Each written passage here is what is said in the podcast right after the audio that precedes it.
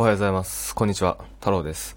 今回はですね、インターネットでビジネスをしていきたいとか、何かしらね、副業をしていきたい。自分でビジネスをしていきたい。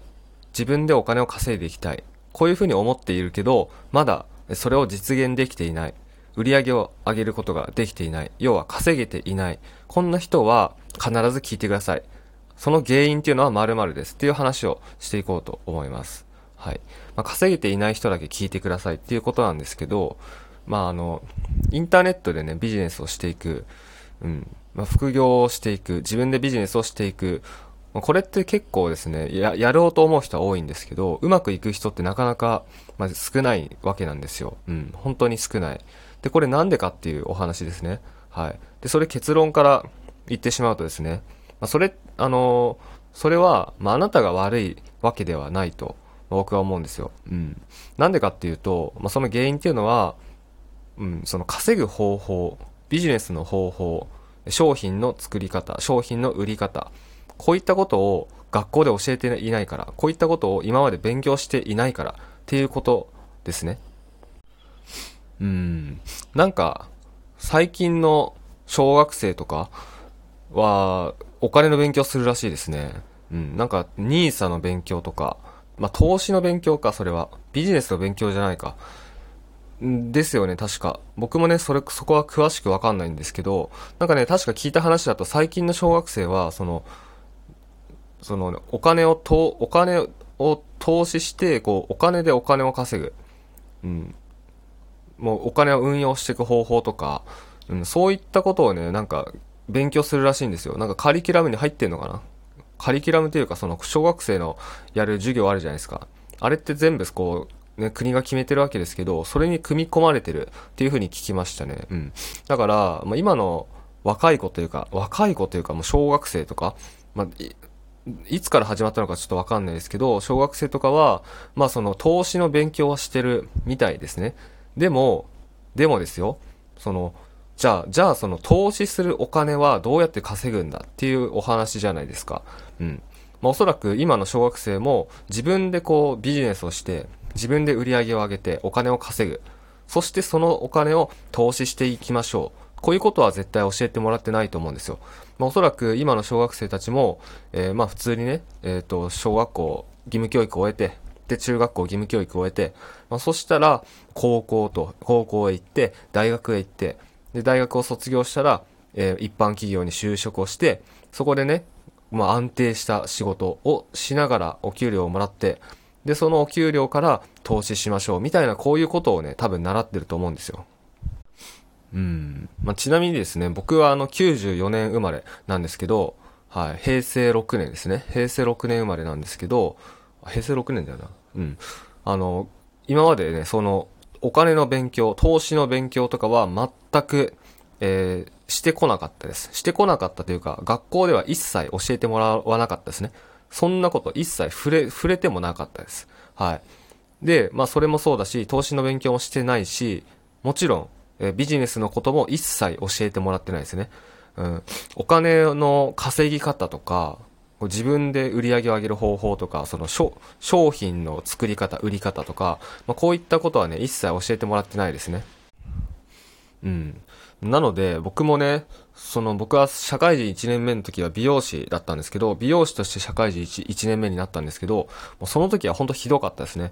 お金の知識が本当になかったので、まあ、当時ね、僕は美容師1年目の時は実家住まいで、えっと、まあ、家賃とかはね、その家にいくらか払ってたかな？確か。入れ、家に入れてるお金は多分あったと思うんですけど、うん。でもそんなに、やっぱ自分のね、この固定費はなかったわけですよ。家賃は払わなくてよかったから。そう。で、でも、給料はめちゃめちゃ低かったんですね。手取りで、あ、そう、今思えばね、僕が働いてた美容室っていうのは、あの、株式会社だったんですよ、一応。形態としては。株式会社〇〇っていう美容室で、僕は働いてたんですけど、株式会社っていう形態を取るだったら、その、なんだっけ、えっ、と、厚生年金とか、まあ、保険とかも、まあ加入しないといけないですよね、社員は。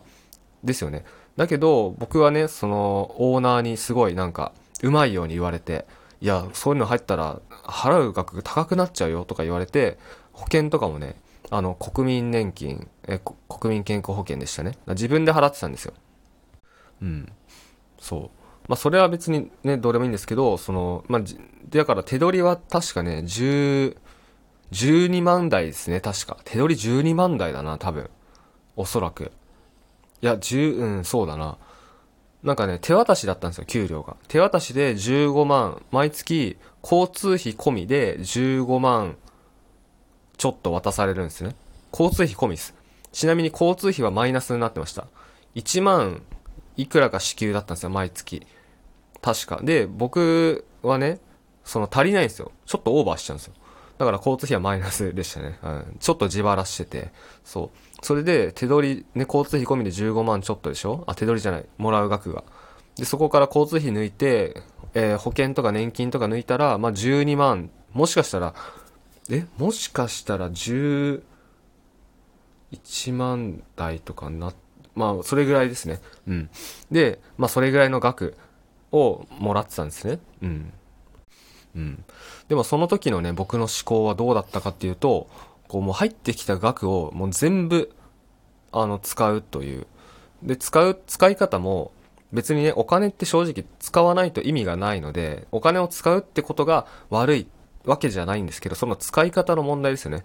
当時はですね、僕はもうすごい物欲の塊というか、あの、ね、お金の知識なく、お金ってこうやって使っていけば、その、まあ、自己投資になったり、そのね、経験とかでお金を使っていって、それをこうね、まあ、生かしていって、まあ、自分が成長して、そしてその結果、こうお金も稼げるようになるっていうことは今わかるんですけど、ま、当時はそういう知識なかったので、もう入ってきた額、ああ、今こんだけある。だったらこれを買えるな、あれを買えるな、あれを買えるな。じゃあ何買おうかな、みたいな。うん、別に欲しくないんだけど、お金あるから、わざわざあ、これ買えるなとかね、そう、そういう感じでやってました。考えてました。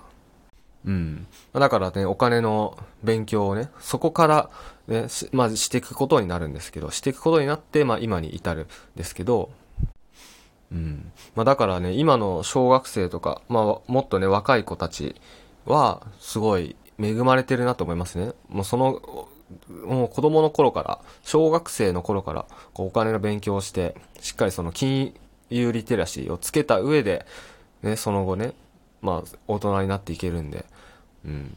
まあ、それでもね、にしても、やっぱ、その自分で、ね、ビジネスをしてお金を稼ぐ。ね、自分で商売をするっていうことは、絶対学んでないはずなんですよ。うん。なので、ね、その、もしね、その、今の小学生の子らが大人になって、ね、社会人になって、そして、まあ、仕事、ね、社会人になるとやっぱいろいろね、みんな急に病み出したり悩み出したりするわけじゃないですか。で、そうなった時にやっぱ困ると思うんですね。じゃあちょっと今の仕事辛いと。今の仕事辛いし、ちょっと辞めたいし、けど、えー、どうしたらいいかわかんないと。ね、転職するにしても、まあ、転職するにしても、その、結局、あの、会社員とか雇われであれば、ね、ちょっと条件良くなったところで、そんなに、あの、変わんないわけですよ、基本的には。うん。で、その、社会人になって悩む人って、その本、根本的な原因っていうのは、やっぱ本当に自由がないとか、雇われて仕事しないといけないっていうところが根本的な原因だと僕は思うんですね。であれば、やっぱそのね、こう、社会人になってからの、こう、仕事の悩み、人間関係の悩み、まあ、お金の悩み、これら全て解消するには、やっぱね、今度小さく始める。もうスモールビジネスでもいいから、自分で商売を始める。自分でビジネスを始めることだと思うんですね。で、自分で月に1万円でも、2万円でも3万円でも売り上げを上げられるようになる。稼げるようになる。これが本当に大事だと思うんですね。うん。まあ、これが本当に根本的な解決につながると僕は思ってるんですよ。うん。でもそれにはやっぱ、そのお金の稼ぎ方、ビジネスのやり方、商品の作り方、商品の売り方、集客の方法、ね、これをね、やっぱ全部勉強しないといけないですよね。そう。まあ、簡単に言えば、一言で言うなら、稼ぎ方を学ぶと。そして実践するっていうことが必要になるので、なので、今ね、もしあなたがこれからね、なんかビジネスをしていきたいとか、今の会社辞めたい、今の会社を辞めて自分でなんかしていきたい。自分で仕事をしていきたい。自分でお金を稼いでいきたい。もうこういうふうに思っているけど、まだ何もね、できていない、稼げない、稼げていない、というのであれば、もうそれはその稼ぎ方をね、勉強していないからっていう本当当たり前のお話にっていうことですね。なので、やりましょうと。勉強しましょうと。うん。まあ、勉強というか、うん、勉強するだけじゃダメなんですけど、まあ、知識をちゃんと入れた、入れながら手を動かしていく、実践していくということをやってほしいなと思いますね、本当に。うん。まあ、結局、その仕事ができる、社会人として仕事ができるっていうのは、やっぱその会社の仕事ができるとか、うん。結局、その会社員、雇われて仕事ができる。で、その、そこでしかないんですよね。だから社会人として仕事ができるイコール自分でビジネス、ビジネスができる。自分で稼げるっていうことでは全くないので、むしろね、自分でビジネスはできる。自分で売り上げを上げることはできるけど、会社員として生きることはできないっていう人の方がやっぱすごい多いと思うんですよ。うん。まあそれはね、多分、そう、まあ普通に会社員として働くことができないから自分でビジネスを起こした。で自分でやるしかないってことでやってる人がすごい多いと思うんですけど、僕もね、どっちかというとそっちタイプなんですけど、うん。なので、うん、しっかり、えー、学んで、やっていってほしいなと思います。で、これね、やってみたら、あ、意外と、なんだろうな、簡単ではないですけど、もちろんね、その、僕僕がこういうふうに今お話ししてることっていうのも、やってみて何かしらちょっとね、こう結果が出ていく時にやっとこう分かることだと思うんですよ。多分今だとまだやってないから実践していないから、まあ、不安だし実践していなかったら何もわかるはずがないんですよね。うん。なので、うん、もうちょっとでもいいからもうなもう少しでもいいからね。は始めてみると。変化をですねしてみる。もう YouTube ちょっとやってみるとか、まあ、こうやってね僕みたいにあの音声配信してみるとか。うん。まあ、本当に最初パクリから始めるのがおすすめなんですけどね。何かしらぜひやってみてください。それでは最後までご視聴ありがとうございました。